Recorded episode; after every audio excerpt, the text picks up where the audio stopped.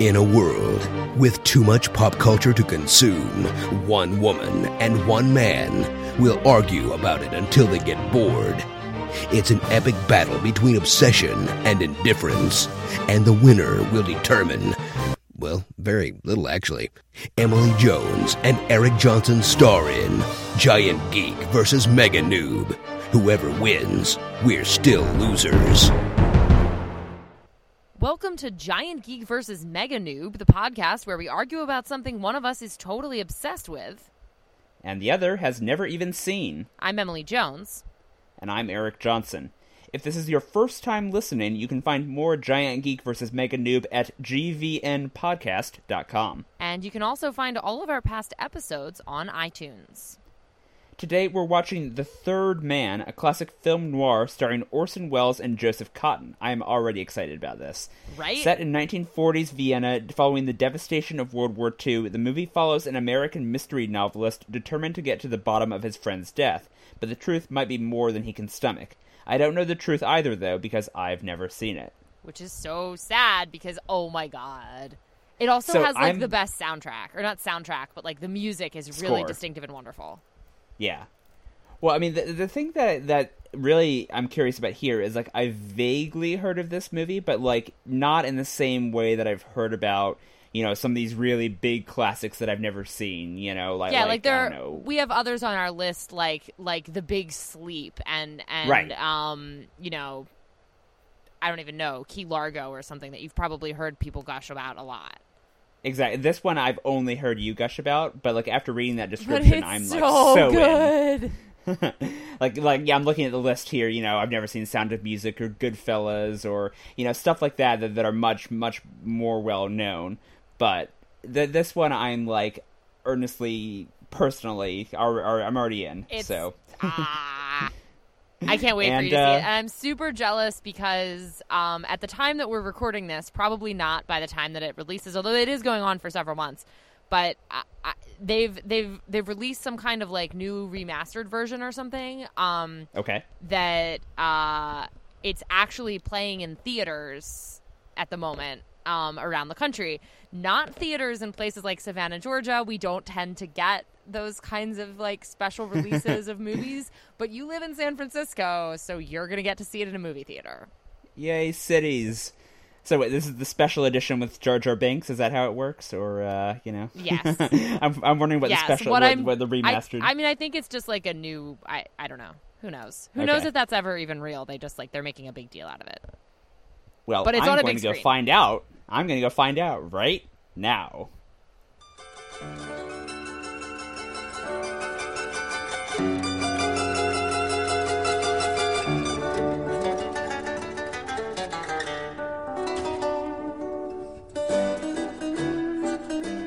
If, like me, and unlike Eric, you do not have access to a movie theater that's playing The Third Man, where you can see it on a nice big screen, not to worry.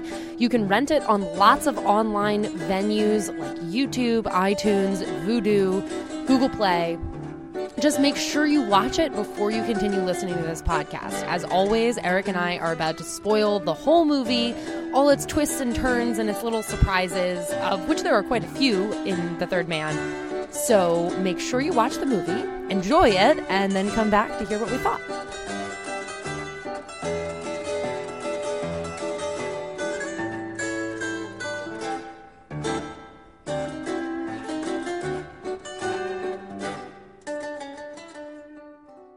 And we're back. Uh, a couple days have passed since we recorded that intro, but shortly after we did, we both watched The Third Man. Uh, as discussed, I was actually able to find a real movie theater in which to Which watch is this movie. so unfair. I have never seen it in theaters and had to watch it on my puny TV, like I always do. Well, the solution is obviously you should buy a bigger TV. That's not my problem, but Okay, I'm not going to buy a TV the size of a movie screen, Eric. I have the biggest yourself. TV that I can have. All right, all right. So anyway, so I saw it in a movie theater. Emily watched it at home on her puny little TV. We both watched it though just after recording that intro. A couple days have passed. Uh, dealt with real life stuff. Now we are back in podcast land. So, uh, Real life. yeah, I know it's ridiculous. Um, let's talk about this movie, Emily. Uh, before we get to what I thought of the Third Man, tell us something that you like about it. Okay. Um, this is gonna sound like a weird cop out answer. Um, but bear with me. Okay. I just really like the way that it's made. Yeah. um, I'm not, you know, oh, and there's a lot of things I like about it. I think it's a fantastic movie with a great, interesting plot, good characters, good acting. It's just a lot of fun to me. Um, but I'm not usually a person who's I'm not like I'm not despite all the movies that I watch and, and having lots of opinions about movies, I'm not like a I'm not like a film buff. I'm not like a cinema buff. You know, I'm not somebody Cinema who buff. I, I, I like not- the intonation of that cinema buff. exactly and that's how i mean it you know i'm not somebody who's like analyzing camera angles and mm. you know that style is really like influenced that director and blah blah blah this is clearly stolen from some italian you know art house cinema maker or whatever. Like that's not me. But like that's kind of one of the things that i really like about this movie um is i feel like it's like like 90% of the camera angles are like super slanted. You know everything's kind of like crooked and messed up That's a and the Dutch of, angle. The use of the use of shadow is like really great which obviously is like literally what film noir is named for but like it's done really really well in this movie. I mean just as like the prime example but there are many is that scene when you first see orson welles character harry lime. I mean could that be any better? And it's like now i don't know. Obviously i know what's happening when it's happening. I don't know how much how quickly you figured it out. Probably i i don't know when you, you're gonna have to tell us when you figured it out. But like the way that it's like you meet the cat and you find out that the cat liked Harry and then you know you see the cat on the anonymous shoes and it's like this like suspense building and and you know drunk Joseph Cotten is yelling at him. What kind of a spy do you think you are, Satchelfoot? What are you tailing me for? the light finally shines on his face and and it's just again it's just this perfect use of light and shadow and How bright was that apartment light? That was a really bright light coming from that window in order it was to a really dark his whole body. it was a really stark street though All right, all right, yeah, fair. and also Um, movies come on Yeah, and if I'm allowed to say two things, another thing that I like from a completely different landscape and is really not why I like keep going back and watching this movie, but it's another thing that I like is um the post-war devastation of Vienna. Yes. Um you know that's that's something um I'm aware of as as like a student of history and I guess people people are aware of and are more aware of now I think than than maybe uh, used to be um but yeah, man, like World War II seriously fucked up Europe. And Shit's like crazy, the way yeah. that like the whole um the way that the, the all the movie happens in this city that's like I mean they're trying to have culture but they can't really, you know, cuz it's all the city's all divided up and their chase scenes happen on these like buildings that were clearly bombed and like you know all of this kind of stuff. It's like a combination of like a an important time capsule kind of and also um I don't know. They they also use it to great effect, I think, in, in the movie, in, in setting up this environment. You know, it's not just it's not just shady cops and shady people and, and you know, general film noirishness. It's also like sort of a sort of a higher stakes and grimmer reality, I guess. yeah. So that's me. What about you? Uh, oh, am I in this podcast too? I wasn't sure if I was. I was, I was in this one.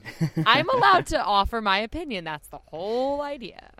Well, uh, as you might expect, I hated this movie. I thought it was awful. It was really just Mm. I was worried you unwatchably might. Yeah, no, I love this. This this was such a good movie. Right? and is the soundtrack also not phenomenal? yes, that was the, first thing I wanted to talk about. Okay, so going into the movie, I knew this was film noir. I knew there would be some obviously element of mystery. Uh, but right off the bat, when you get is it called the zither, like the that instrument that they're, they're playing? Mm-hmm. I don't know how it's pronounced, but yeah. It's the guy is literally in the credits. Yeah, exactly. It says like zither player or whatever.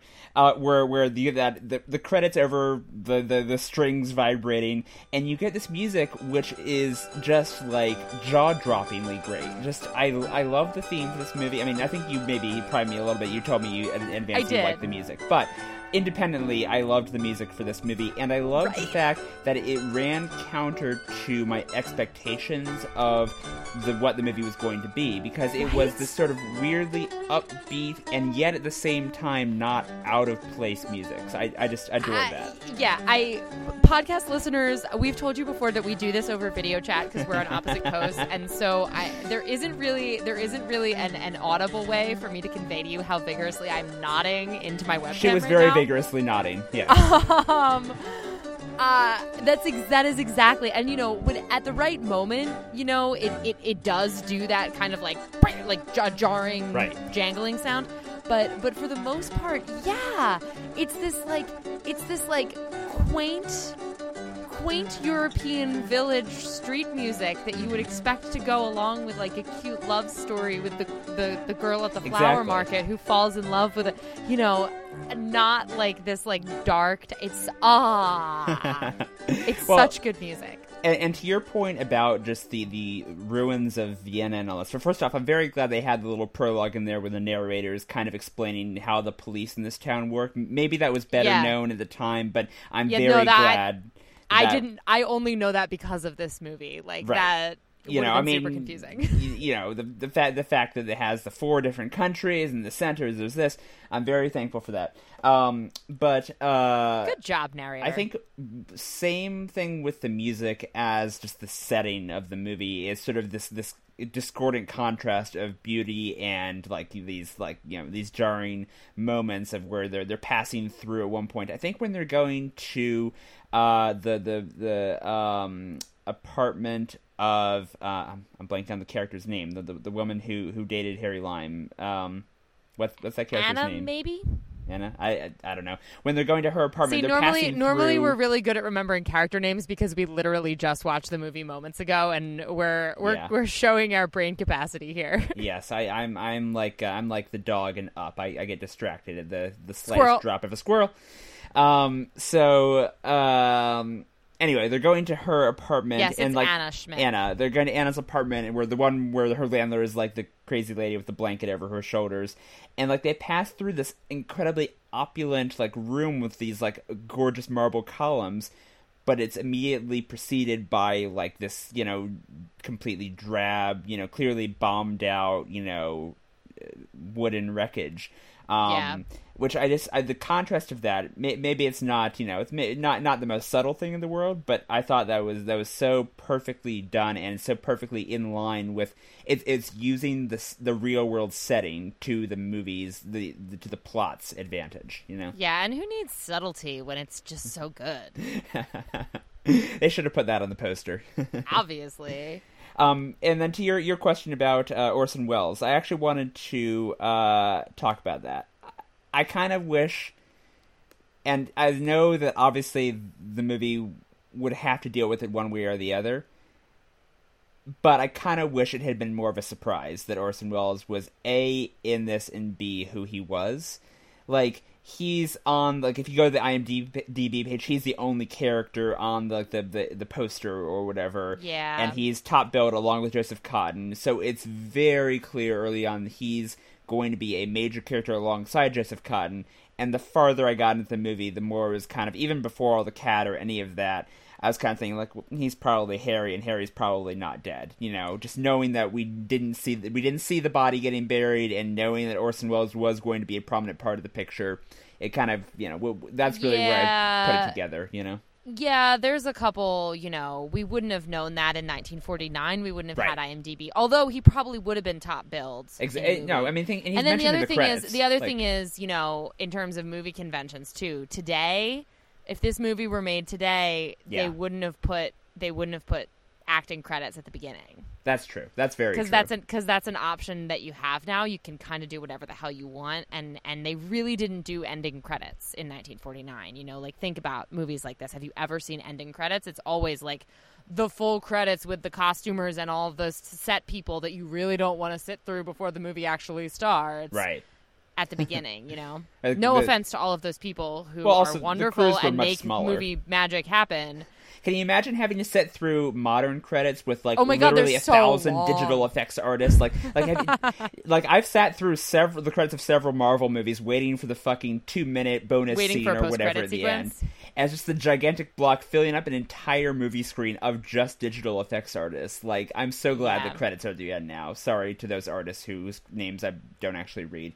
Um, but anyway, uh, yeah. So Orson Welles, like, it's, I kind of feel like, um, I think statute of limitations has expired. It's pretty safe to spoil Psycho, right? For people who who haven't haven't seen Psycho at this point. Yeah, I don't think that that counts as a spoiler anymore. Like the fact that the the the top We're about to spoil actress, Psycho, guys. Yes, the top billed actress in Psycho gets offed in the first third of the movie. Like that, Right, that- that's a big surprise. Right, which which at the time, I mean, now everyone knows it, so that's why I don't feel I'm kind of nonchalant about spoiling it.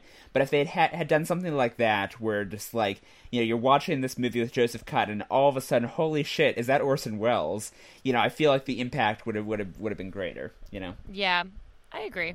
um, But- anyway, that's that's it's a I quibble. I think they still did a good job with it. Is he, and the thing is, he he's such a great. I mean, he and Cotten, obviously from Citizen Kane, have such a great interplay, uh, and he's such such a great addition to the That- story. Just that look in that first shot when you first see him. Yeah. Ugh. Well, and I, he's so like jovially menacing. Yes. That's a good way of putting it, yeah. Jovially menacing. Well, I guess even even more than that look, the the Ferris wheel scene, like that, to- that that as much as I love Citizen Kane, that might be the best acting I've ever seen Orson Welles do. Like that scene where, and it's Cotten's credit too, because the two of them have this perfect um, timing between one Yeah. another. This this perfect timing where they're talking over one another in just the right measures, and they're interrupting each other in ways that feel completely It sounds like real conversation. Yeah. a real conversation and but where where they're still throughout they're not filling it with with you know with, with empty noises it's a real conversation but on a heightened you know movie level where every word matters and everything is like oh oh my god is he going to push him out of this ferris wheel you know it, yeah i love that scene Yeah, and I and that that's also like I mean as a combination of like of like a character viewpoint thesis, but also like I feel like something that that ends up being in play without being so explicitly laid out for a lot of characters and a lot of people. yeah Um, is that that thing that he says? Look down there. Would you really feel any pity if one of those dots stopped moving forever? If I offered you 20,000 pounds for every dot that stopped, would you really, old man, tell me to keep my money? Or would you calculate how many dots you could afford to spin? Free of income tax, man. Free of income tax. it's again it perfectly sums up his character and like what his character's in it for but i also like that's one of those lines from movies that i find myself bringing up and then over explaining because people haven't seen the movie which like defeats the purpose of referencing the line i realize people who know me in real life that hear me do this on a daily basis but like i it's it that's one of those lines that i i find myself explaining the movie for the purpose of quoting that line That is that is me with the room about every other week. um, that's like that's it's a little harder to explain. There's this movie. It's ridiculous and terrible, but also great. But because it's terrible, and this thing happens, yeah, and I've seen it eleven times now. I counted recently. Uh, that's a lot. Yeah. I have not seen it eleven times. I have to say, anyway, um, so back to this movie, which is much better have- than the room. Have I seen this eleven? There's a chance I've seen this that many times. Um, so with with with this movie, uh, another thing. This is a small thing, but something that I love when movies do, and really not enough movies do this. Is people speaking in their own languages without subtitles. Um, Yeah. The, the most famous example of this, I think, a better known than this movie example that ev- everyone knows is the Godfather Part One, the scene in the diner where they're talking in Italian. Uh, And but this one, just because of the multicultural post-war scene of Venice or, of Vienna, rather, I feel like it does it maybe even better, just because you have several characters in several languages and the language barrier being part, yeah, part of and the the whole thing is is you're not entirely, but you're kind of taking Joseph. Car- you're, you you kind of are Joseph Cotten's character. You know, you have it from his viewpoint. right. So like you're confused when he's confused. You know exactly as much as he knows. Speaking of which, um Yes. what do you what do you think of his character? I I really liked it. Um, but I also kind of feel like I'm assuming a lot of the westerns do have like mystery yeah, elements probably. of you know, who shot the sheriff, you know, gunslinging sort of nonsense and stuff. But Yeah. I, um, I do like. I think one of the things I like it almost it almost frustrates me that he ends up being right that the police didn't dig Right. deep enough because because one of the things I like so much is how how much of the movie he spends being wrong. he spends so much of the movie being this bombastic American coming in and throwing his weight around and like I mean, yes, he's right that like something's a little fishy and he's right to to dig deeper and discover ultimately that Harry's alive, but like about 90% of it though, like he's kind of wrong. I mean, all of the people who live in Vienna and are used to the system, you know, you can see in in her eyes, for instance, in Anna's eyes, and her and her behavior, her whole mannerism. She's so scared because she knows that her documents are false, and she's scared. She doesn't want to, and and you know, she's completely right. She's she's Mm-hmm. scared of the police. She lives in the system. She knows what it's like, and He's like parachuting he- in and sort of is trying exactly to- like yeah. big like big Mister Big Mister Western Cowboy, and it's like I don't know. I kind of love I kind of love that this movie, especially for the era, which I think was um, often a little more well John Wayne to have to have you know the the quote unquote cowboy end up being like wrong to be a cowboy because you can't Right. be a cowboy in post-war Vienna. Yeah, exactly. There's I mean, until you're a little bit right about it. yeah, the movie maybe doesn't either doesn't go far enough or goes too far with sort of the the his character's backstory of kind of where to take that, I guess. Um, but at the same time, I guess the flip side of it is that having him come in and be this, you know, writer who who young M would, would, would know. Uh, I know, right? I um, was wondering if you noticed that. Oh, I mean, his name was in the credits, but I Oh, also yeah. I also recognized him immediately. I was like, "Oh my god, he's young!" so Um, young. He's like a young sergeant. So, so the fact that he, Well, it's he's- also one of those fun things where, in in terms of timeline and job, like yeah, he could actually just straight up be M. Like it's totally plausible that a that a oh well, except that he dies. Damn it, that always happens. huh? He gets shot. Who? M. Oh, right. I thought you meant in this movie. The, the the character he plays in this movie doesn't get shot, does he? Yeah, he does. Right at the very end, oh. he's Oh. the one that he's the one that the British commander guy is kneeling over in Oh, I did not real. I knew someone Yeah. got shot. I thought that was just a rando. No, I'm pretty sure it's. I could be wrong, but I'm pretty sure it's the Bernard Lee character. Oh. But if that didn't happen, or if the wound wasn't fatal, right. he could totally have have grown up to go into British. He, for, for all we know, he was already in British intelligence in Yes, Vienna, exactly. Um, and by the '60s was in charge. uh, but I feel like the having him be the paperback writer is is good because it's something where he's known by some people, and that obviously sets up the funny, the comic relief with the the, the very British gentleman who runs the, the God, literary club. Um, but then but then he's also the fish out of water, and he's and he Yeah. quickly alienates the the sergeant, and so you know it works to an extent, is all. No, and well, and I, I like it. I like it. I mean, I was I wasn't being 100 percent serious when I said it almost frustrates me that he ends up being right. Because Yeah. one of the things I like so much, I, I mean, of course, of course, it's I like I like that there ends up being the twist and the mystery and whatever. Right. Um, I ju- and he doesn't he's not right in the way he thinks he is. Is the other thing. He thinks that someone has murdered his friend, and he thinks that his friend got taken in by all these shady people, and it turns out that he really accidentally stumbles on the truth. Um, His friend is actually commanding these shady people and yeah, them, and is yeah. way shadier than he thinks. right. Um, Okay, but, so to the point but mostly Joseph- what it is is that I like I like the way his his bombastic cowboyism is really not right and like Right. not the way to handle the situation. To the point of Joseph Cotten being wrong, though, I, I do. Th- one of my other very few problems with the movie is I feel like there are a few too many reversals of where his allegiances were. Like on the one hand, it, it was good that obviously he there, he was wrong about a lot of things, which kept the plot interesting. It'd be boring if you were right about everything. Um, but like, I kind of got a little bit of whiplash at one point where there were just these scenes in such quick succession of him either wanting to, you know, solve it. I guess this is after, mostly after he uh, discovers Harry wanting Lime is to alive. wanting to betray Harry or not to the police. Right, and like I don't know, may- maybe it was just a, a, a convention of film of the time, maybe needing to spell it out was kind of more expected, or I don't know. I, I felt like I I got the idea that he would be torn about this without quite so many of the uh, you know like. so he's he's suspected by all the people in the hotel of the, the the porter's murder. So he's running away from them, and then the next thing he's helping the police. And then he tells the police that he doesn't want to help them, and then the you know police take him to the hospital, and then he wants to help them, and then um So two things. yeah.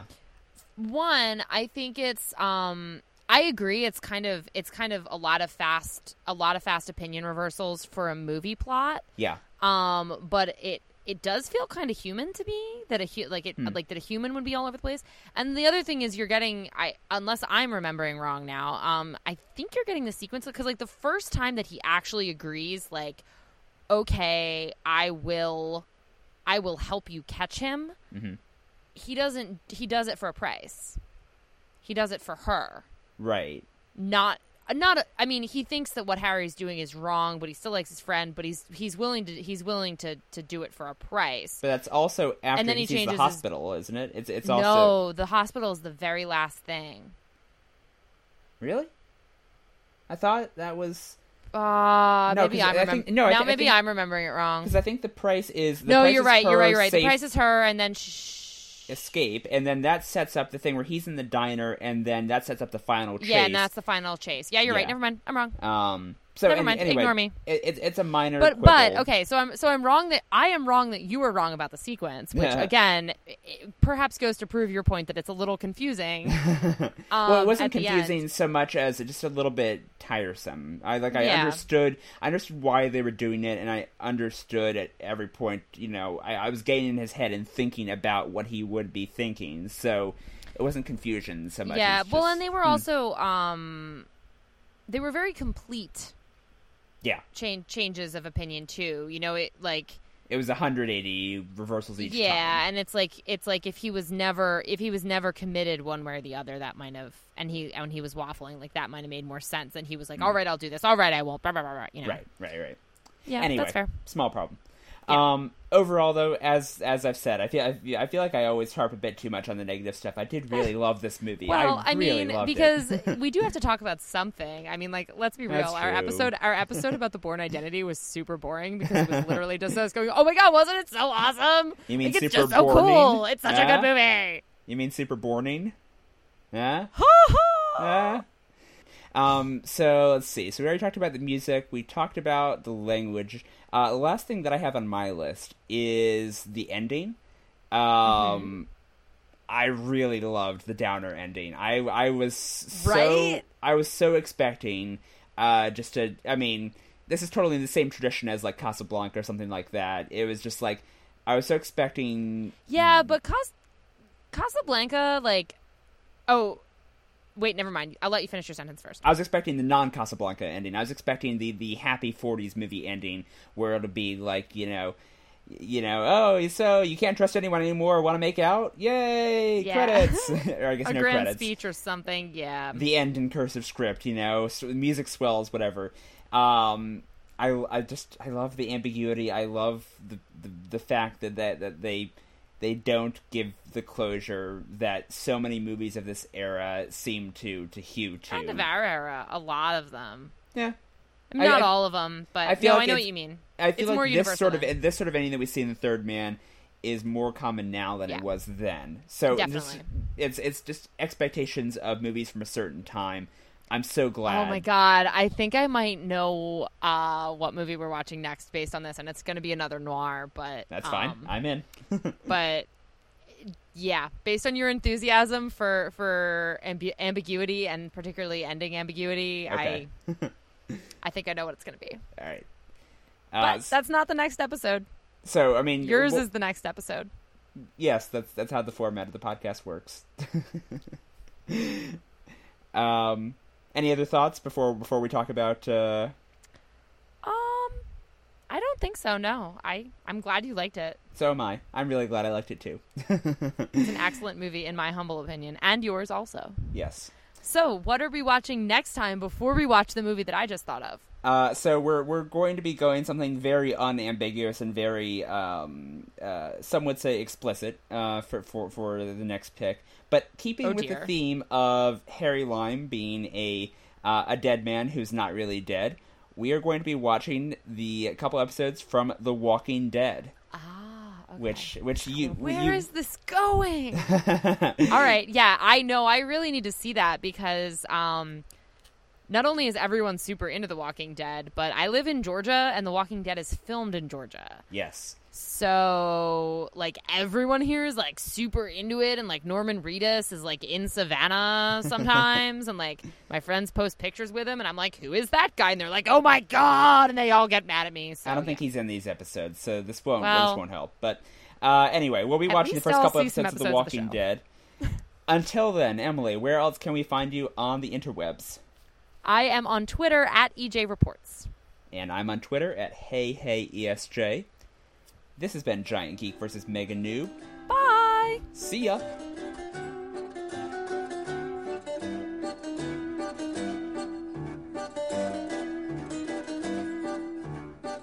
This has been Giant Geek versus Mega Noob. For more, visit gvnpodcast.com.